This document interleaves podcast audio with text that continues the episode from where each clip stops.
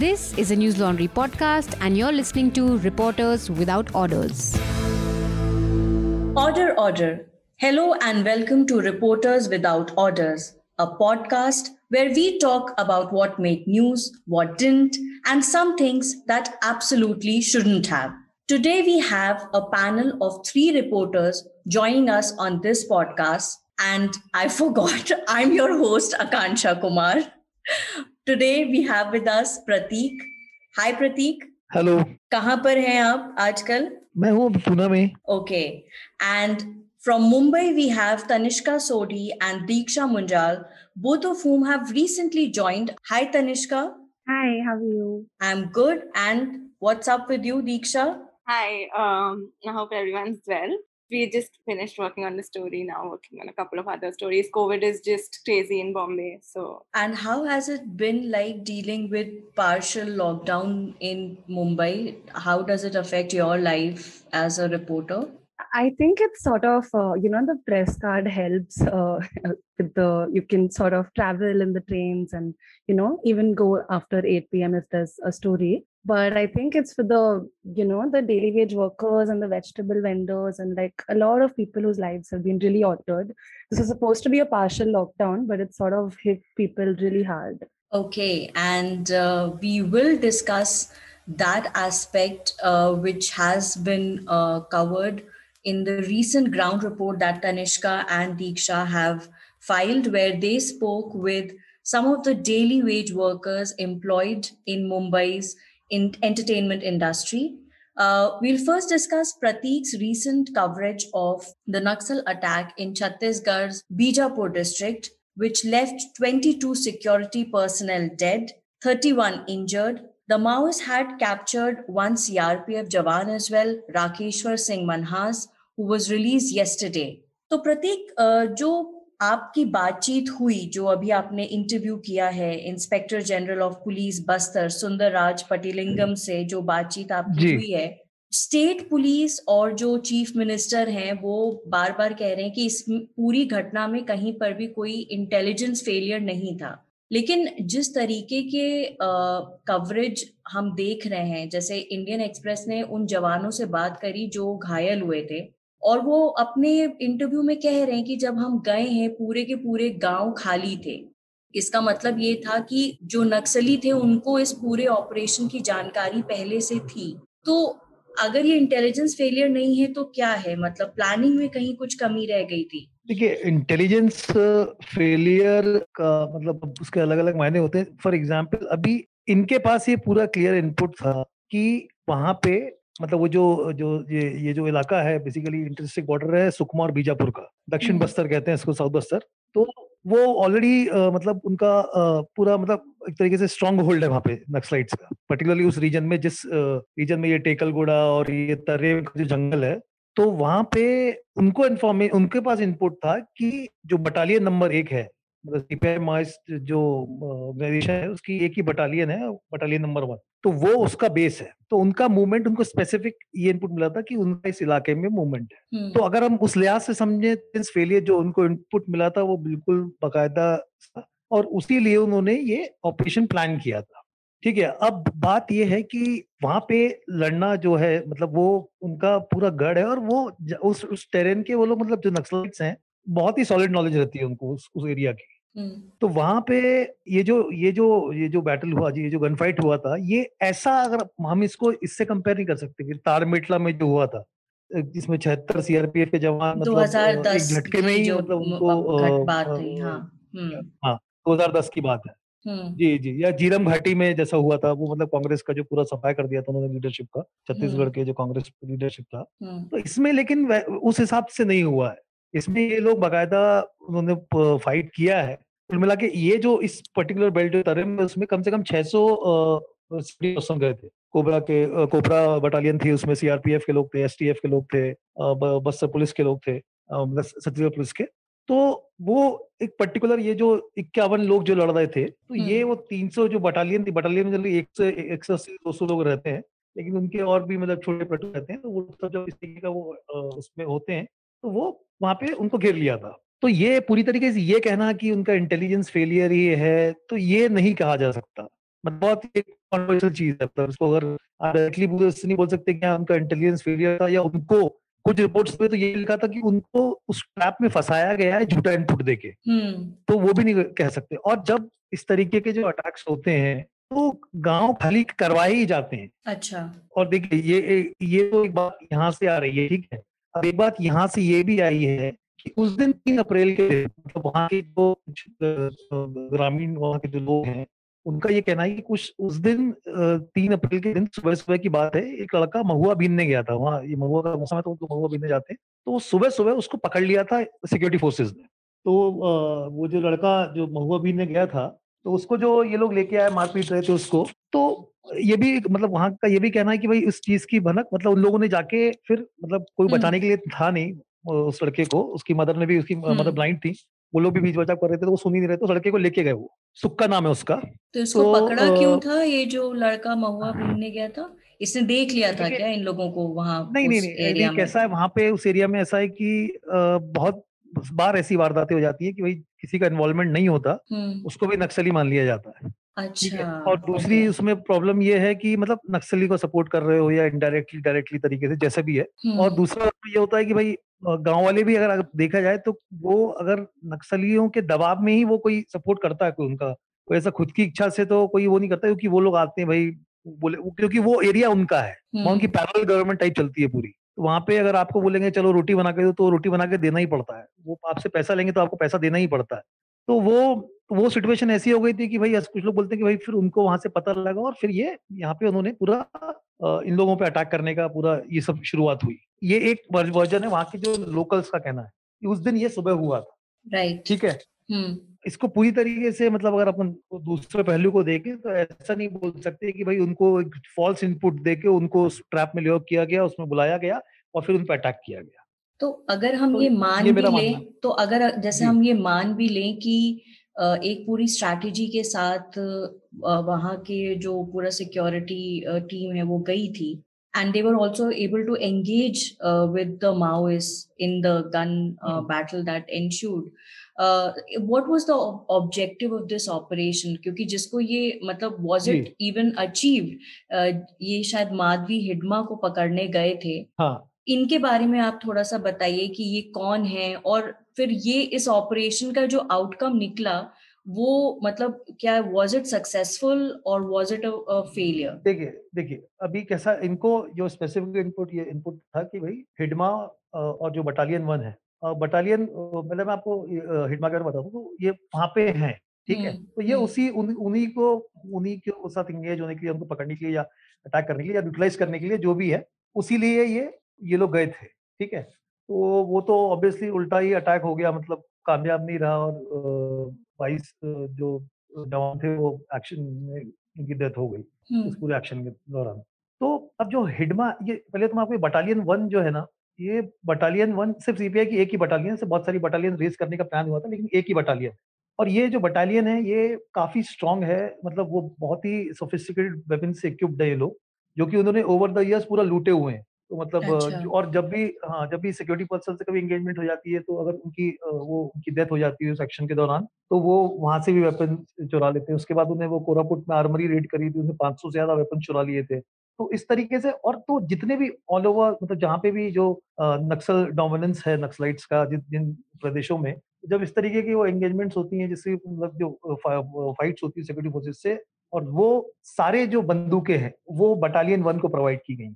उनके पास तमाम मतलब इंसास जो बंदी की जो थी, एक बंदी थी जिस जो उसके दौरान उनकी डेथ हो गई थी उसकी, तो उसके पास भी इंसास राइफल मिली थी, Indian national small arm system की राइफल, जो कि मतलब बेसिकली अगर आप देखें बटालियन एक कंपनी की तरह सीआरपीएफ की, वो इतनी इक्विप्ड है वो लोग। दूसरा उनका ये है कि वो टेरेन उनका है, मतलब वो उस एरिया में वो जो जब वो मध्य प्रदेश में था छत्तीसगढ़, तो वो एरिया कभी भी वहाँ पे एडमिनिस्टर रहा है, मतलब अनएडमिनिस्टर्ड एरिया है वो, मतलब वहाँ पे कुछ सरकार का कुछ नहीं है, तो वहाँ पे तब से ही वो उनका स्ट्रांग होल्ड, वहाँ कुछ नहीं था मतलब, और आज भी वहाँ की वही स्थिति है।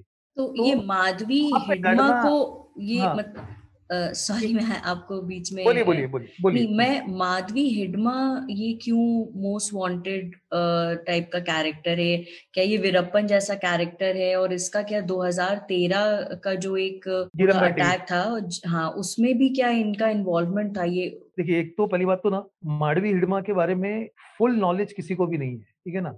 बहुत सारे जो अखबारों में भी मतलब उसको as a cult figure type बना दिया गया उसको, ठीक है। तो वो इसमें ये कोई शक नहीं है कि झीरम घाटी वो इस बटालियन का कमांडर है, ठीक है ना।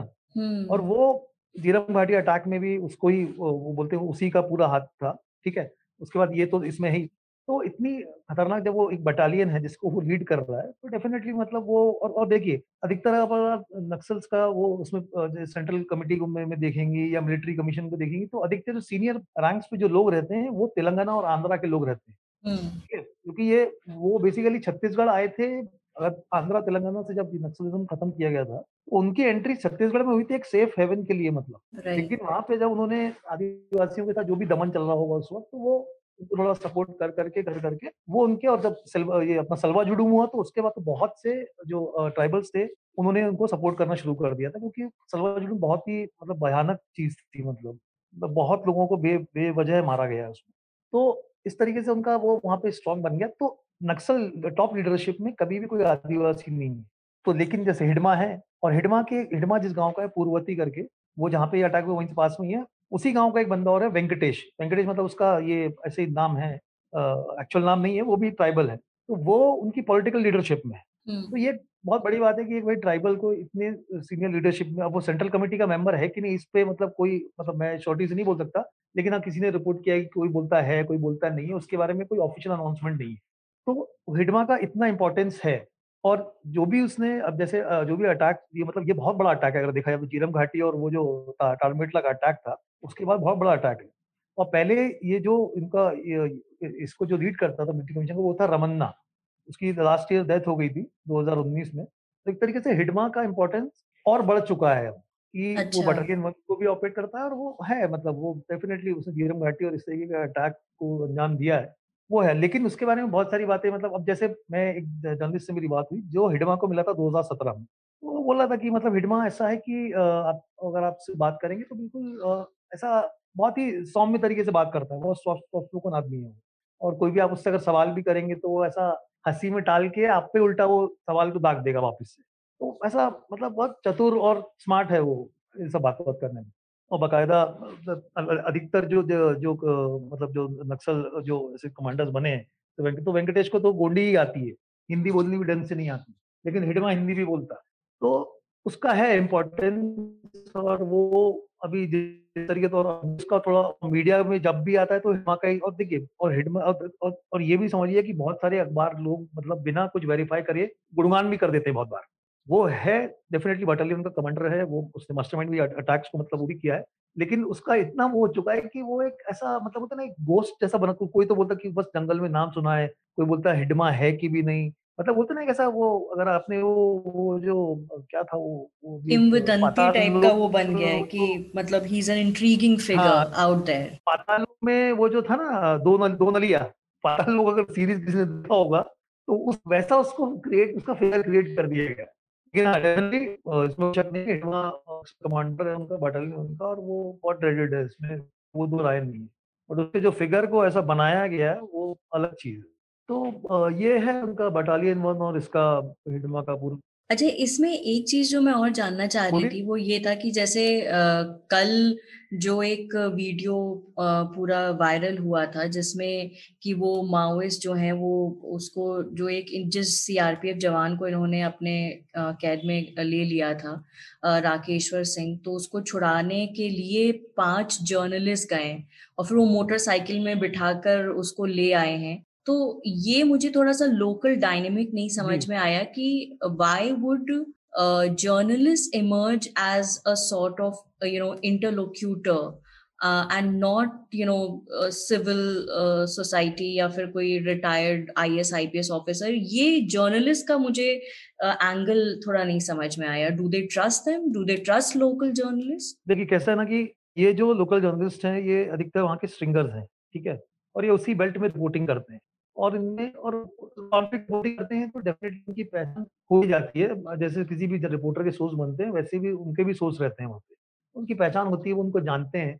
और ये एक्चुअली पहल जब इसके बाद जब ये मैं फिलहाल इस पर स्टोरी कर रहा हूँ, ये जब इन्होंने सीआरपीएफ के जवान का वो इन्होंने पकड़ के रखा, ये जब बात पता लगी तो इन्हीं लोगों ने अपने सोर्सेस के थ्रू उनसे वहाँ पे डायरेक्टली जो नक्सलाइट्स थे उनसे बात करना शुरू किया कि वो कैसा है, ठीक है, आप क्या करेंगे, ये वो। उसके बाद उन्होंने फिर अप्रोच किया आगे जो पी सुंदरराज से, उनसे बात करी कि भाई वो सेफ है एंड उसके बाद उनका प्रेस रिलीज भी है। तो उन्होंने बोला कि यार एक मीडिएटर्स को बनाइए और उसके बाद फिर हम लेके जाएंगे, उनको वापस लेके आएंगे। तो देखिए लोकल जर्नलिस्ट, जैसा आपने देखा होगा कि जो वहाँ के लोकल जर्नलिस्ट हैं उनको वो जानते हैं और कभी कोई इन्फॉर्मेशन को आगे बढ़ानी होती है तो उन्हीं के थ्रू बढ़ाते हैं, हर एक के थ्रू नहीं, लेकिन जिससे उनको पता होता है कि भाई ये रिपोर्टिंग करते वक्त जाते हैं, उनको इंटरव्यूज करते हैं, उनसे मिलते हैं, तो वो उनका एक वो रहता है कि थोड़ा ट्रस्ट है, भाई इसके थ्रू अपन ये बात पहुंचाएंगे। तो उस हिसाब से उन्होंने वो मीडिएटर्स लिए दो, धर्मपाल सिंह वो और एक और एक जन और है, तो उन दोनों को लेके फिर ये लोग लेके गए। तो वो थोड़ा सा उनका वहाँ आप ये देखेंगे कि वहाँ उस बेल्ट में कभी भी कुछ होता है तो वो जर्नलिस्ट को ही अप्रोच करके, कोई लोकल जर्नलिस्ट को अप्रोच करके बात आगे बढ़ाते हैं।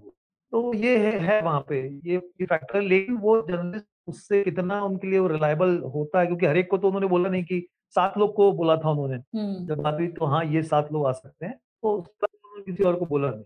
वो लोकल उनका तो एरिया में रहते हैं, वहीं पे रिपोर्टिंग करते हैं, वहीं उनका उठना बैठना है और कॉन्फ्लिक्ट जोन है तो रिपोर्टिंग ही कॉन्फ्लिक्ट जोन की है। और उनमें से ऐसे भी जर्नलिस्ट हैं जिन्होंने ये जो जर्नलिस्ट कहते हैं उन्होंने माओवादियों के खिलाफ आंदोलन भी किया है वहाँ पे। तो वो थोड़ा जैसे मैं बता रहा था कि जर्नलिस्ट लोग को ही उन्होंने इन्वॉल्व किया, तो वो अक्सर ऐसा वहाँ पे होता है और लोकल जर्नलिस्ट पे थोड़ा सा उनका ट्रस्ट रहता है। बट ऐसा नहीं है कि वो किसी और बाहर के उसको बुलाएं, तो वो ज्यादा रिलाय उन्हीं पे करते हैं जो वहाँ पे डेली रिपोर्टिंग कर रहे हैं, उनसे मिलना भी होता है, इनके इंटरव्यूज भी करते हैं। तो इस वजह से उन लोगों ने, और ये पहल इन लोगों ने खुद ने करी, ये जर्नलिस्ट जो थे उन्होंने खुद ने सबसे पहले उनको अप्रोच किया कि, और फिर उसके बाद पुलिस को अप्रोच किया, उनको बोला कि भाई आप टीम बनाइए मीडिएटर्स की, हम लोग लेके जाएंगे। तो उन्होंने काफी उसको वॉलंटियर करके इस चीज को ये किया है, वो सीआरपीएफ जवान को जो उन्होंने वहां से छुड़ाया है तो काफी बड़ा उन्होंने रोल प्ले किया है इसके अंदर। तो जैसा कि आपने बोला कि जो स्ट्रिंगर्स हैं वो इन अ वे, क्योंकि वो लोकल बंदे ही होते हैं, they are also embedded into the system. तो लोकल मीडिया कवरेज कैसा रहा इस पूरे इंसिडेंट का, और in general what is the coverage like of the Naxal issue? Because I remember reading this research paper by Supriya Sharma, who's now an editor at Scroll. And she had done this research sometime in 2013 or 14 for Oxford Institute. And she had said that media coverage of the ground problems which are there, for instance कि जो भी mining हो रहा है या उससे जो लोगों के जीवन पे जो भी प्रभाव पड़ रहा है वो, और जो नक्सल इशू का जो कवरेज है, that balance is missing, which is another reason why over the years media has not been able to highlight the problems that really matter for people on the ground. तो आपको क्या लगता है कि ये मीडिया कवरेज कैसा रहता है, इस इंसिडेंट का कैसा रहा? जैसे आपने एक स्टोरी करी कि दैनिक भास्कर ने एक फिल्म की फोटो और वीडियो चलाकर कह दिया कि यही है वहाँ का सीन। तो मीडिया का थोड़ा सा रोल बताएं प्रतीक, कैसा रहता है मीडिया का? अगर आप देखें, जैसे अगर पूरा ही इस मुद्दे का अगर देखा जाए तो देखिए अब ये लोग हैं स्ट्रिंगर्स, ठीक है ना। जब ऐसा कोई बड़ा हादसा होता है ना, मैं आपको एक फैक्ट बताता हूँ, जब ऐसा कोई बड़ा हादसा होता है तभी हम सबको छत्तीसगढ़ याद आता है या तभी हमको नक्सल इश्यू याद आता है, ठीक है। उसके अलावा ना ही वहाँ पे कोई उसके अभी जैसे फॉर एग्जाम्पल वहाँ पे अभी थोड़े दिन पहले विमेंस डे मन रहा था, एक वहाँ की लोकल एक्टिविस्ट हैं उनको खदेड़ के पुलिस उठा के लेके चली गई, ठीक है। वहाँ लोग सड़ रहे हैं जेलों में से, ठीक है। कभी स्टोरी कर दी किसी ने, कभी हो गई, कभी उसने कर दी, कभी उसने कर दी, बस। तो वहाँ के जो मुद्दे हैं उन पे कभी कुछ नहीं, एक प्रॉपर जो एक सिस्टमेटिकली रिपोर्टिंग होनी चाहिए। जैसे हम लोग कोई अगर कोई बीट कवर करते हैं, क्राइम बीट है कोई भी, वो जो रिपोर्टिंग है वो वहाँ वो गायब है, थोड़ा बहुत वहीं पे आता है, वो इतना अटेंशन जो इसको जो ग्रैब करना चाहिए वो नहीं हो पाता है। और ये जो स्ट्रिंगर्स हैं, समझ लीजिए इन्होंने कोई स्टोरी भेजी तो वो उनका जरूरी नहीं है कि वो स्टोरी आपकी एक्सेप्ट ही होगी हर बार, वो उस मीडिया ऑर्गेनाइजेशन पे डिपेंड करता है, लेना लिया, नहीं लेना नहीं लिया। तो ये एक बहुत बड़ी ये बात सही है कि वहाँ पे मीडिया कवरेज की बहुत ज्यादा कमी है, मतलब इस प्रॉपर इस मुद्दे के ऊपर कि। और देखिए और नक्सलिज्म का कैसा है, अभी देखिए जैसे अब ये हादसा हुआ, आपने देखा होगा कि बहुत बार अभी इसका जो भी रिटेलिएशन होगा तो हो सकता है कि इसमें बहुत सारे गाँव वाले भी इसमें आ जाए इनके लपेटे में। तो अब क्या होता है, इससे नक्सलियों को फायदा होता है। तो नक्सली अगर समझ लीजिए फॉर एग्जाम्पल कोई अभी फर्ज करिए जैसे कि सलवा जुड़ुम के वक्त की अभी इतना कत्लेआम मचाया जो नक्सली नहीं है, गांव के गांव खाली करवा दिया आपने, जबरदस्ती उनको उठा के लेके आ गए। तो उसमें जो पब्लिक भागी है उसमें जो आदिवासी तीन उसमें भागे थे। एक तो सलवा जुड़ुम से जबरदस्ती उनको उठा के लेके आ गए, कैंप्स में डाल दिया, वो आज तक अपने गाँव लौट नहीं पाए। एक जो लोग थे वो तेलंगाना और उस तरफ भाग गए थे, ठीक है। और जो तीसरा हिस्सा था वो सीधा नक्सलवादियों को ज्वाइन कर गया और उससे उनका स्ट्रेंथ बहुत बड़ा था। उसके पहले माओवाद का जो उनका जो अगर आप कैडर का बात करें तो कैडर मतलब बहुत ही कम था, मतलब बहुत ही कमजोर था। तो वो लोग ये बोलते हैं ये तो अच्छा हुआ सलवा जुडुम हुआ कि इससे हमारी स्ट्रेंथ बढ़ गई। तो ऐसे में जब मतलब जो अपने सिक्योरिटी पर्सनल है, मतलब उनका भी एक मैं समझ सकता हूँ एक फ्रस्ट्रेशन रहता है। फ्रस्ट्रेशन में जब लेकिन वो इस तरीके का वारदात में किसी अगर बेगुनाह आदमी उसमें मतलब पिस जाता है तो फिर वो उसका फायदा वहाँ नक्सली उठाते हैं। और नक्सली भी देखिए मुखबिर बोल के उन्होंने भी बहुत लोग एक मतलब बहुत से लोग आप मानेंगे ये जो माड़ का एरिया अभी माड़ और ये सब वहां से लोग या उसके आसपास के गांव छोड़ के सब आके नारायणपुर में मतलब डिस्प्लेस हो गए वो लोग, क्योंकि मुखबिर है मार दिया। तो लोग मतलब दोनों तरफ से उनको इस तरीके से पीसा जा रहा है। और उस पर अगर आप ऐसे इंपॉर्टेंट इशू पे अगर इस रिपोर्टिंग का अगर आप जैसा बोल रहे हैं कि उसका वो ही नहीं है और अपन सबको पता है कि इतना कवरेज नहीं होता, तो अगर इतने इम्पोर्टेंट मुद्दे पे अगर जब रिपोर्टिंग ही नहीं होगी तो कहाँ उसका कुछ वो निकल गया, मतलब वो पता ही चलेगा। बस उसका यही होता है, बस ऐसा कुछ अटैक होता है तो फिर सबको छत्तीसगढ़ याद आ जाता है। तो उसके अलावा मतलब ना ही कोई उसके बारे में पूछता है, नहीं वहाँ मतलब उनके भले ही वो सिक्योरिटी पर्सनल हो या वहाँ के आदिवासी हो, या तो हर एक का अलग अलग इश्यूज हैं। और सबसे ज्यादा अगर इसमें कोई पिस रहे हैं तो वहाँ के मतलब जो लोग ट्राइबल्स हैं, आदिवासी हैं वहाँ के रहने वाले, उनका वाकई मतलब बहुत बुरा हाल है। तो वो कहीं नहीं जा सकते बेचारे, ना इधर जा सकते ना उधर जा सकते। वो नक्सलवाद की लड़ाई में मरे भी आदिवासी और मारे भी आदिवासी, वो वाला सीन है। तो वो पूरा ऐसा है उसका मसला। मेरा एक आखिरी सवाल ये था प्रतीक कि क्योंकि आप इंटरनल सिक्योरिटी से जुड़े जितने भी मुद्दे हैं वो कवर करते हैं, तो जैसे कि यूपीए के टाइम पे भी जब पी चिदम्बरम होम मिनिस्टर थे और ये कई बार मतलब I think the government didn't admit it publicly but they did launch what was known as operation green hunt to wipe out the Naxals.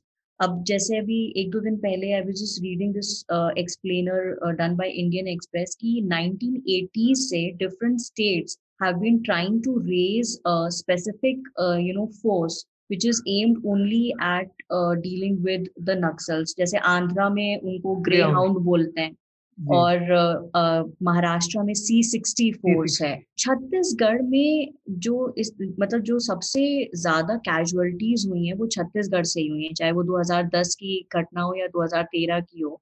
Why is it a struggle to deal with the problem of Naxalism in Chhattisgarh? मतलब आप को क्या लगता है कि कहाँ कमी रह गई है? फंडिंग का प्रॉब्लम है, इनिशिएटिव का प्रॉब्लम है, या फिर लोकल स्टेट पुलिस जो है उनके फंक्शनिंग में देयर आर सम लूपहोल्स? देखिए फॉर एग्जांपल हम आंध्रा की बात करें, पुराना जो डिवाइडेड आंध्रा की बात करें तो ग्रेहाउंड्स ने बहुत ही मतलब जैसे भी है उन्होंने उसको पूरा सफाया कर दिया। हम लोग को अब वापस केस सुनते नहीं, जबकि ये जो पूरा जो उनका पूरा लीडरशिप है जैसे मुपोला लक्ष्मण राव गणपति है वो सब आंध्रा का है, वो सब वो पूरा कैडर, ठीक है ना। जैसे मैंने आपको पहले बोला कि वो सेफ हेवन मतलब वो छत्तीसगढ़ मिल गया। अब छत्तीसगढ़ अगर उसके बहुत सारे पहलू हैं, मिनरली बहुत रिच जगह है वो, ठीक है। अब वहाँ है वो पूरा ट्राइबल इलाका है अधिकतर, मतलब जो बस्तर का अगर आप पूरा देखें, अब वहाँ पे जो आदिवासी हैं भाई वो अपने जल जंगल जमीन में ही खुश रहते हैं, मतलब वो उनका है। लेकिन अब जैसे माइनिंग का है, अब जब ऐसे जब वहाँ पे पैसा जहाँ पे लगा हुआ है जिस इलाके में, वहाँ पे आप मतलब जबरदस्ती उनसे भी तो बात करिए ना, उनका क्या है। आप माइनिंग पे माइनिंग इसके प्रोजेक्ट आ रहे हैं, उसके प्रोजेक्ट आ रहे हैं, ठीक है। तो उसको लेके एक तो विरोध रहता है, ठीक है। अब उसमें जो जैसे इस चीज को लेके विरोध है, अब उसमें वो प्रोटेस्ट करते हैं तो जो स्टेट फोर्सेस होती हैं किसी को उठा लिया, इसको उठा लिया, अरे इसका नक्सली कनेक्शन है, नक्सली नहीं भी कनेक्शन हो तो उसका नक्सली कनेक्शन बन जाता है, ठीक है। एक ये हो गया। और जब ऐसी चीजें होने लगती हैं तो ऐसे में अगर कोई बैठा है, नक्सली बैठे हैं वहां पे, तो वो इस चीज का फायदा उठाते हैं कि मतलब भाई वो अगर वो जब वो बंदे के पास जब एक स्टेट उसको इतना ऑप्रेस कर रहा है उसको, तो वो बोलेंगे कि हाँ भाई मैं इनके जनताना वालों के साथ जाऊंगा, ये मेरी मदद करेगी।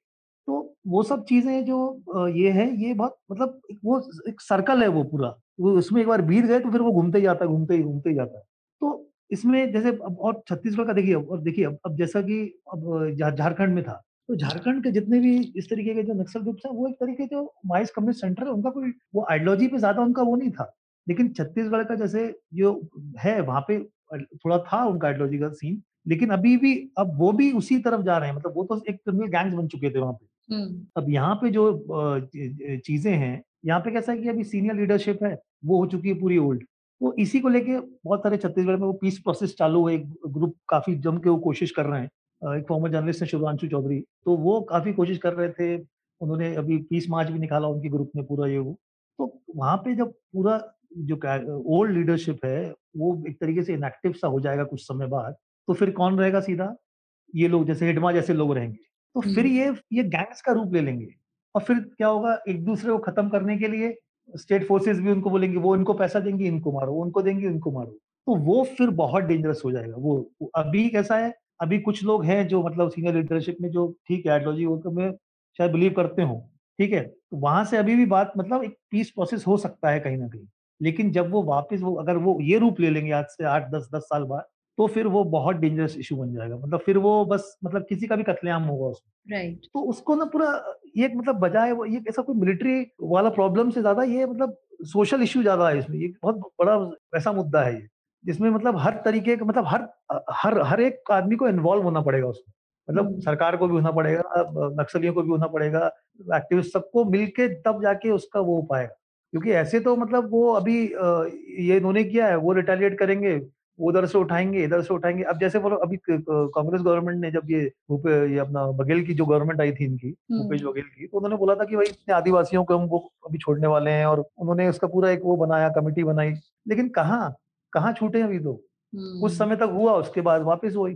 अब फॉर एग्जांपल एक और चीज बताता हूँ, अभी जैसे जो आंध्रा और तेलंगाना में भाग और इसको इस लेवल पे पहुंचाने की सबसे ज्यादा जिम्मेदार है सलवा जुडूम। तो उसी से जुड़ी बातें बताता हूँ मैं आपको। रिसेंटली अभी तो वहां से जो लोग तेलंगाना भाग के गए थे, तो उसको जो तेलंगाना गवर्नमेंट ने असेंबली में बोला कि हमारे जंगलों में कुछ बाहर के लोग आके कब्जा कर लिया है, ठीक है ना, वो बॉर्डरिंग एरिया पे है, तो वहां पे फॉरेस्ट वाले उनको भगा रहे हैं, ठीक है। अब यहाँ पे जो छत्तीसगढ़ के होम मिनिस्टर हैं ताम्रध्वज साहू, वो ये बोलते हैं असेंबली में, आई थिंक उन्होंने बोला, कोई मिनिस्टर है लेकिन आई थिंक मेरे ख्याल से वही है, तो उन्होंने ये बोला कि हमारे यहाँ से तो कोई भाग के नहीं गया। तो अब बताओ वो कहाँ जाएंगे फिर, जब आप उनको कुछ समझोगे मतलब आप। और वाकई मतलब उसमें ऐसा ऐसे हालात हो जाते हैं कि मतलब वहां पे अगर रेप हो रहा है किसी का या कुछ हो रहा है, तो वाकई अंदर मतलब जो रिमोट एरियाज हैं उनकी रिपोर्ट तक दर्ज नहीं होती है। मेरा सल्टा दिया जाता है। एक मैं स्टोरी कवर करने गया था, तो वो अगले दिन उस लड़की का मतलब वो प्रेग्नेंट लड़की थी, उसका गैंगरेप हुआ था, ठीक है। तो अगले दिन वो वहाँ पे कुछ सिपाही पहुंच गए थे 700 रुपए लेके, 700-1700 मैं एग्जैक्ट फिगर भूल गया, उसको पैसे दे रहे थे। अब आप बताओ, they were involved in हाँ मतलब वो वहाँ पे मतलब अभी यहाँ पे हम सोचेंगे कि भाई अब हमको लग रहा हो रेप हो गया और कुछ नहीं हुआ, वहाँ पे कोई बहुत ये मतलब ऐसा आश्चर्य की बात नहीं कि कुछ रिपोर्ट भी दर्ज नहीं होती है। So they were trying to silence her, कि मतलब मीडिया से मत बात करो, मीडिया से ज्यादा वो मत करो आप या लोगों से। वहाँ पे कुछ लोग एक्टिविस्ट लॉयर्स पहुंचे थे वहाँ पे, तो और ये सब बहुत मतलब मसले हैं। तो उसको सबको अगर साथ में होगा तभी वो ये हो पाएगा।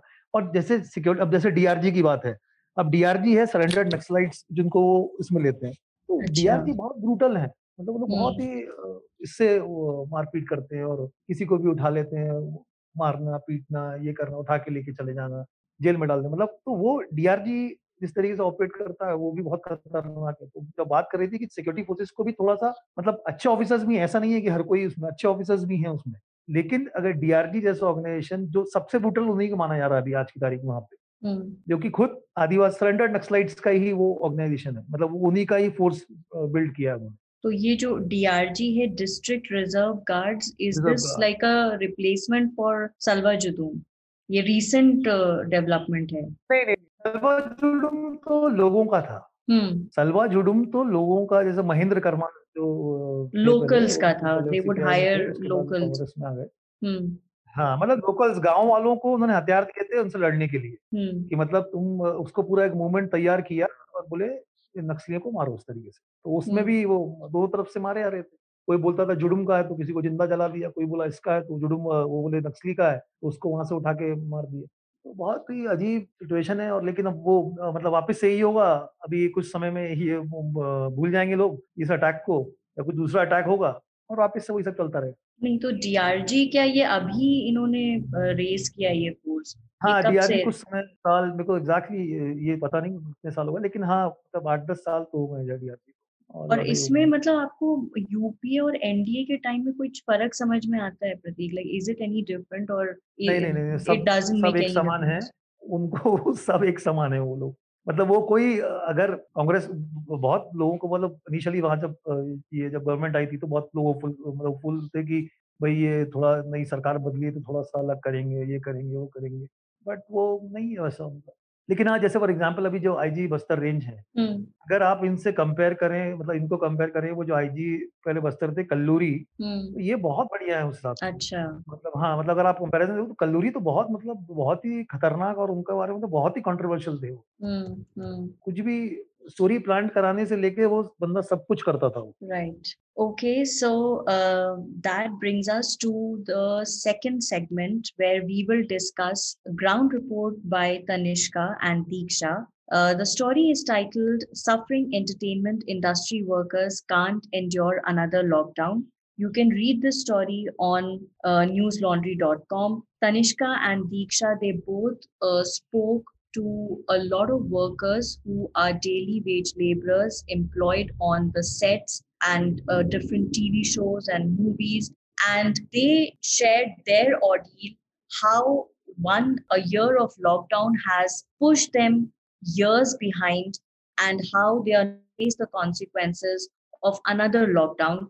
Maharashtra has recently seen a rise in COVID cases. The state government is locked in a battle of words with the center asking for more doses of vaccine. So firstly, Tanishka and Deeksha, whoever is willing to answer this question, I'm just curious to know how did you guys go about identifying case studies for the story and how accessible these people were and how willing they were to let you into their world? Tanishka, would you like to go first? Sure. So initially we try to talk to people and get numbers through the phone or, you know, because even to visit sets, we were sort of confused if because of the rise in cases, they just let people on the sets. But we did manage to go to at least 3-4 sets in Mud Iron where a lot of shoots happen in Mumbai. And I don't know if it's surprising or no, but a lot of these people were very willing to talk. They wanted to share their stories because this year has been brutal for a lot of people, a lot of industries, but they've been among one of the hard hit, segment of people because they, for them, it's not an industry which you can't work from home, right?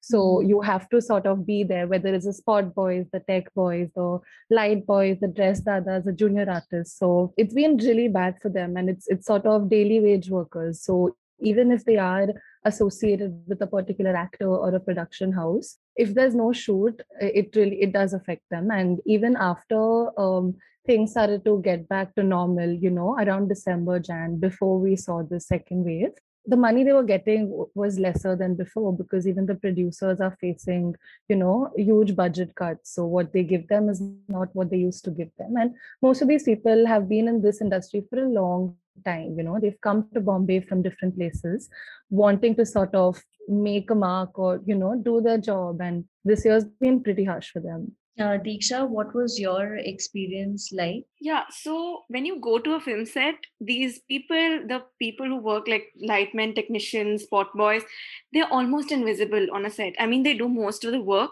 but people don't, recognize them. So that's what a lot of them told us. Like, when a shoot ends, no one remembers a spot boy because they are employed on a daily basis and they're on a different project every day. So even if they have contacts in the industry, no one really remembers them.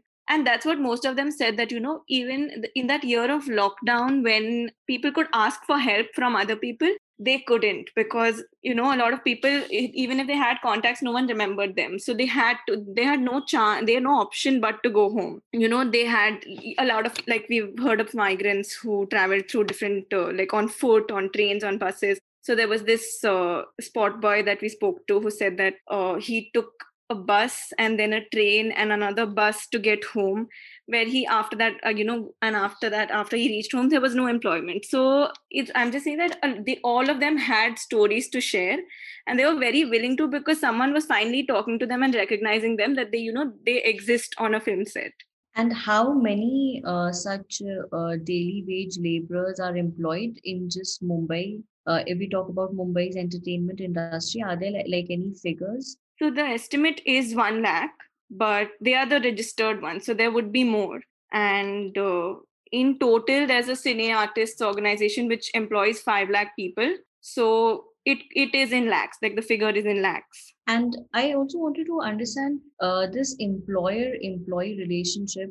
Like, aren't they employed on a contractual basis, which kind of gives them some sort of cushion? So that to be able to cope with a crisis, why is there a tradition of employing so many daily wage laborers? Like, could you just help us understand this? So it is, on a contract basis sometimes, whether it's with a producer or a celebrity agent of a particular actor or actress. But then again, even that is subject to a lot of things. Like if a shoot gets cancelled, they don't have work, you know. So, for example, one of the spot boys who I spoke to, he was working on the sets of the Bhool Bhulaiya 2 film 2 weeks ago, because he's associated with an actress who, was shooting there.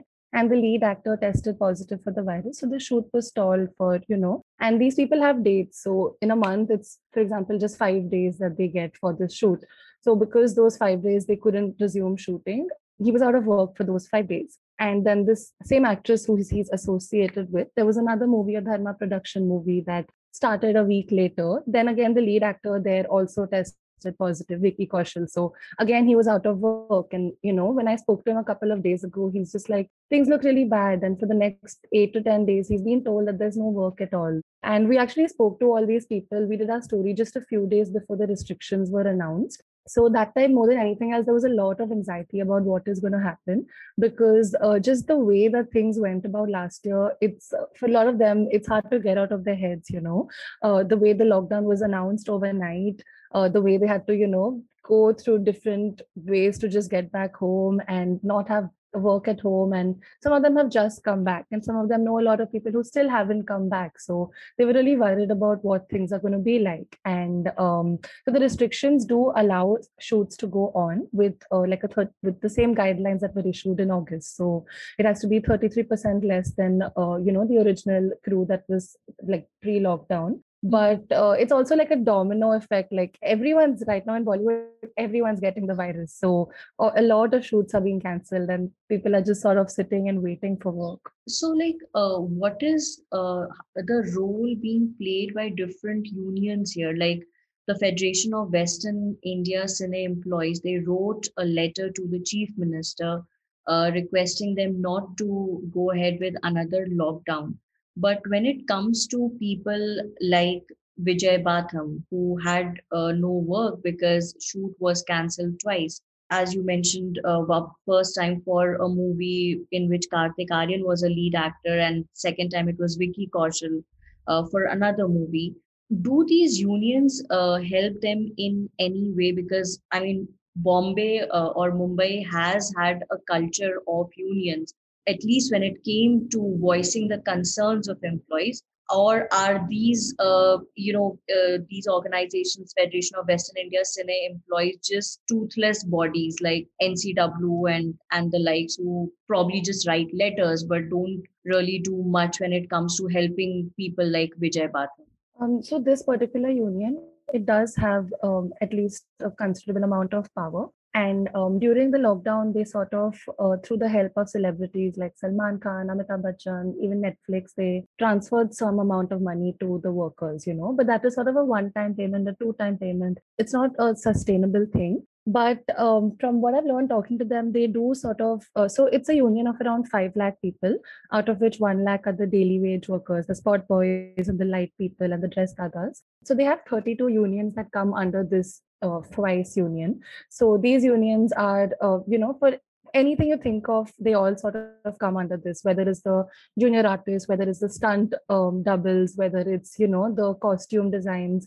They have like a whole body, and under this body, they have 32 different bodies. And from what I've understood, they do sort of, try to help them. I'm sure it's not always successful. And I'm sure right now things are going to be difficult, because even the people who did sort of help out monetarily last year, they themselves have, they've suffered this year in terms of money. So they don't really have that much to donate. So they were also worried about that. But besides that, I also spoke to like this production union, and they sort of, I think there's this sort of producers versus union little cold war that keeps on going on, because the cine workers union keeps demanding things for the workers, So after Corona, they've even sort of put out a rule about the insurance that needs to be given for the workers. If there's a death related to the virus, if there is, even if they're hospitalized, and a lot of time the producers can't afford to do certain things. So there's sort of always like this little cold war going on and negotiations going on about that. So, yeah. And Deeksha, would you like to share any particular interaction which kind of struck you in terms of the hardships which, these people are facing, especially because, they are at the bottom of the pyramid and, they are the hardest hit. So is there any particular interaction which kind of left you overwhelmed? Yes. So, there are these, especially like out of the people that have been affected, the junior artists have been affected the most, because any set in particular you think of will have at least, pre-lockdown times, will have at least 40 to 60 junior artists. And, they call them extras, which means they're used to fill the screen space, basically. And some of them, you'll see them playing doctors or inspectors or just a waiter. So there have been these faces who have been in the industry for you've been seeing them for years. There are some junior artists who've been working for over 3 decades, and they've been in any film you mentioned, they've been with Amitabh Bachchan, they've been with Salman Khan, but suddenly because of the limit of the number of people who could be on a set, it was cut down to 32% or 33% of the original crew limit.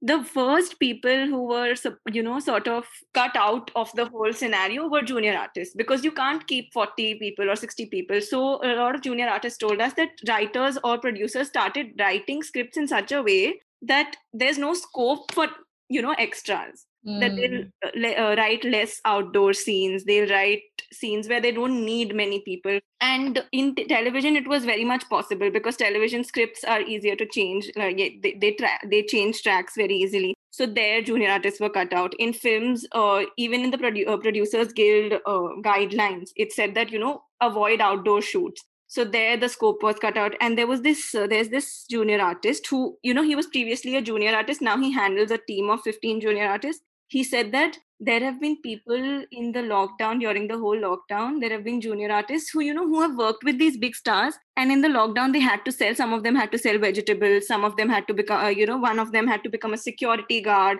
They've even become porters at, railway stations. So all these people who are called extras were the first one to be cut out of the system.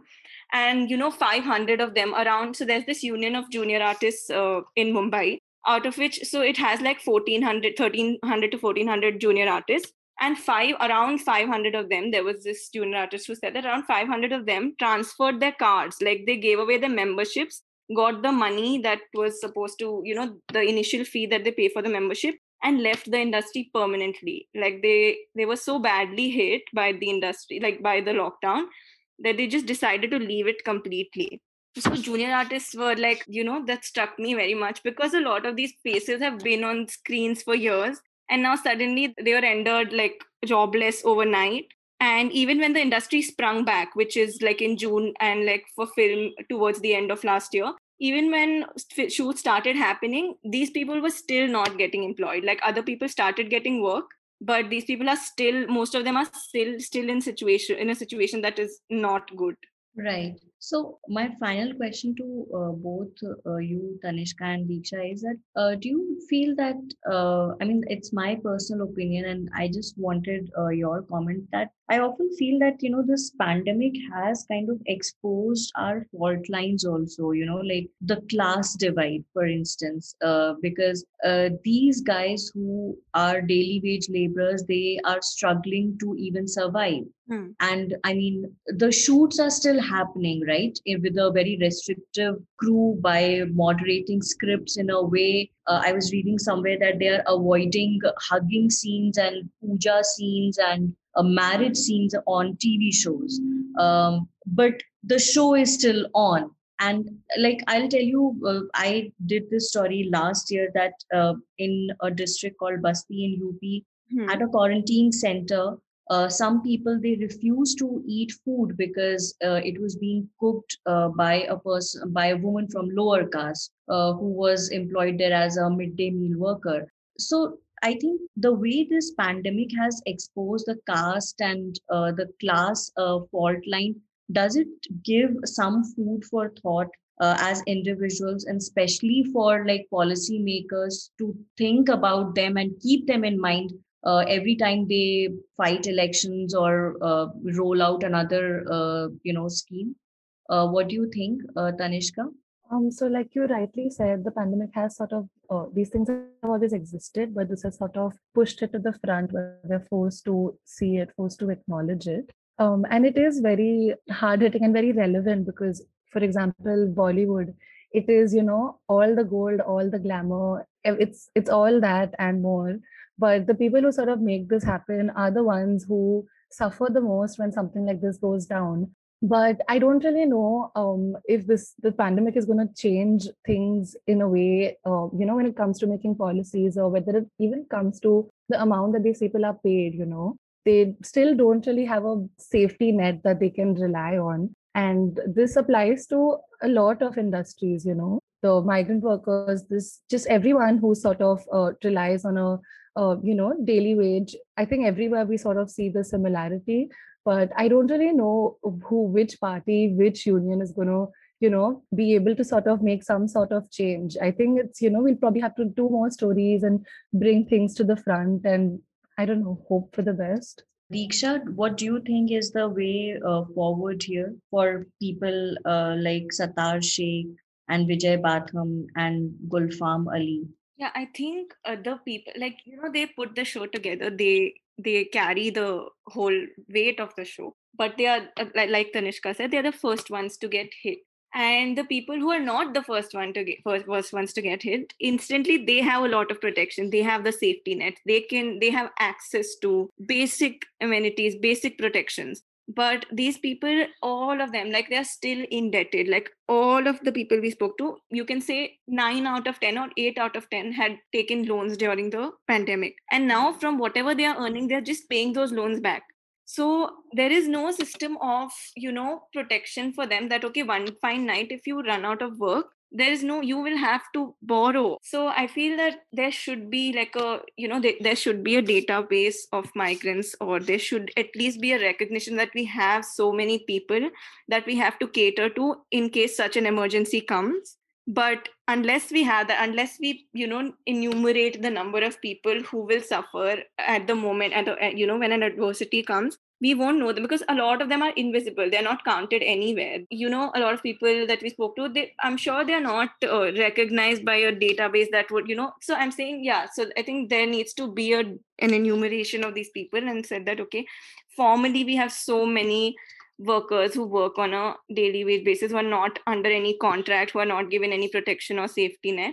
And unless that's that kind of a huge, large-scale enumeration is done, I don't think they'll get the kind of protection that they should get, because they can help, they can get one-time benefits from a union or an actor, but that will not sustain them. A lot of them said we got 3,000 one-time deposit because actors helped us, but you can't sustain on 3,000 for 6 months. Right? A lot of them said that. So, I think that formally needs to be a list of, There has to be a plan as far as the service sector is concerned. Yeah. And especially every time such a thing happens, like even we notice that after demonetization also, it was the informal sector which was badly hit, and people's lives were affected and they were pushed behind by years, and they still probably continue to feel the pinch of it.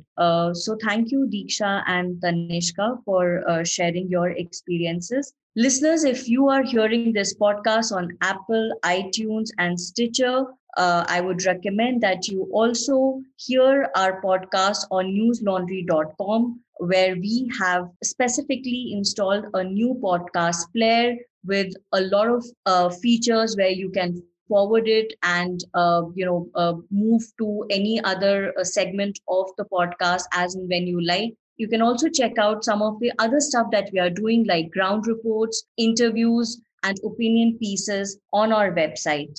That brings us to our last segment, in which we give recommendations for our listeners. So Tanishka and Deeksha, would you guys like to go first and share your recommendations? Okay, so my first recommendation is this book called Fearless Freedom. It's by Kavita Krishnan. I've been reading it since a couple of weeks. Actually, it's taking me longer than it should have, because it's slightly heavy. So the book is basically about how safety for women is used as a tool, and it's sort of used to curtail the autonomy. So, you know, to be safe, you can't be free. So it sort of interlinks safety and freedom, and it's a very interesting book. And what I like most about this, it's written in layman terms. There isn't a lot of academic words that are put into it, and it very rightly, there are many chapters, you know, for example, about how Raksha Bandhan is sort of used as a tool against women, and just a lot of these things. And I really like it because it sort of talks about a certain issue and it gives examples, and it's very hard to not acknowledge this is happening after you read it the way it's written, you know. So I'm looking forward to also asking my family members to read it, because it really brings important issues to the limelight, and Kavita Krishnan she's really good at bringing these things sort of to the forefront. So the second recommendation is this animated movie called Bombay Rose. I watched it 5 days ago and I haven't been able to stop thinking about it. It's sort of a frame by frame painted animated movie. It took 18 months and 60 artists to make this movie. It released in 2019, but it just came out on Netflix like a month ago. And it's a visual treat. It's a masterpiece. It's sort of about, it's primarily about this flower seller, and she falls in love with a man who sells roses. But the way the story is told, you know, it makes you fall in love with Bombay and with storytelling and, even love.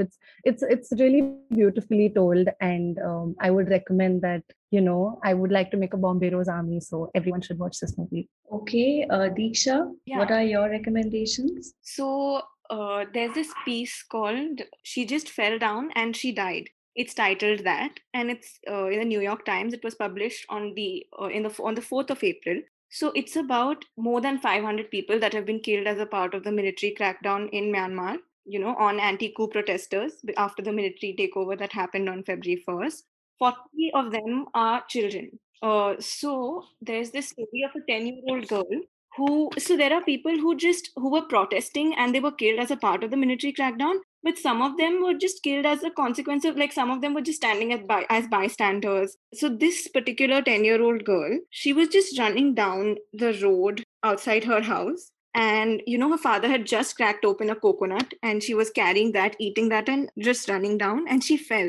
And when her father went to pick her up, he saw that blood was coming out of the temple of her right temple, and she was just killed as a consequence of the military crackdown without being a part of the protest, without having anything to do with it. So a lot of people in Myanmar are just coming under fire because losing their lives as a part of this crackdown without having anything to do with it. So that story is particularly compelling and sad and heartbreaking. So I would like everyone to go and read that. I mean, if they have time. And the second is the interview that came out yesterday. It was the Wire's interview by Mitali Mukherjee is interviewing Jan Philippin, who's the French journalist who broke this series, called the Rafale Papers, about how he made revelations about the irregularities that happened in the Rafale deal, Rafale fighter jet deal. And he gave a blow-by-blow rundown of how he broke the series and how he investigated the entire, and how he revealed those irregularities. And he's spoken to Mitali Mukherjee, and that's a pretty revealing, pretty hard-hitting interview. So I think everyone should watch it. It came out yesterday only. Okay. Prateek, aap kya sujhav dena chahenge? Netflix पे एक spycraft के web series है जो spies के ऊपर है, मतलब जो जैसे KGB हो गया या CIA, तो वो कैसे operate करते थे, तो वो मैं recommend करना चाहूँगा. हाँ, तो मेरा दूसरा recommendation है World War II. तो ये डॉक्यूमेंट्री है वर्ल्ड वॉर 2 के बारे में, तो ये भी काफी बढ़िया है. Okay, so my first recommendation is this investigative piece by Kaushal Shroff called Busted for Caravan magazine, where he has established how Union Minister Nitin Gadkari actually received a bus, a Metrolink bus from a Swedish company called Scania. And he had actually gone to one of the lands which is owned by Gadkari, and through the license number of the bus, he was able to establish that it was a gift from a company to another company, which happens to be owned by Gadkari's sons. And it's a long form read, which is what Caravan is known for, and it's a brilliant piece of investigation, how he has connected the dots and made it quite apparent that despite the refusal of a minister saying that he never received any such bus as a gift, the bus was standing right there in a plot owned by him. And my second recommendation is there was just an in-house conversation about, I think, how we write our pieces, the word limit, and whether it should be 1,500 words or 2,000 words, what is the upper limit, and how do you want to tell your story to the reader. And I just went back to this 2016 article in the New York Times called The Desk Wants to Know. And apparently sometime a reporter had to write a piece on limousines being replaced by sedans.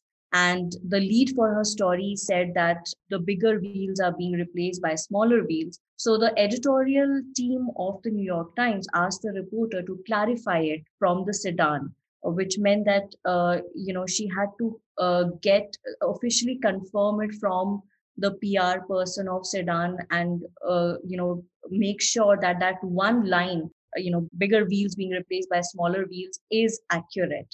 So the piece is all about editorial rigor and accuracy on part of the reporter and objectivity. And since there was some in-house discussion on word limit and how we want to tell the stories to our readers, it was just quite refreshing revisiting this piece. That's my second recommendation. If you're listening to this podcast on Apple, iTunes, Stitcher, Spotify, please also go to our News Laundry website where we have a new podcast player with several new features that you'll definitely like. अगर आपको ये podcast पसंद आया हो तो इसे अपने friends और family के साथ जरूर share कीजिए और News Laundry को subscribe कीजिए because we are an independent media platform. Thank you, listeners, for joining us on this episode of Reporters Without Orders. On that note, this podcast is adjourned. All the News Laundry podcasts are available on Stitcher, iTunes, and any other podcast platform. Please subscribe to News Laundry. Help us keep news independent.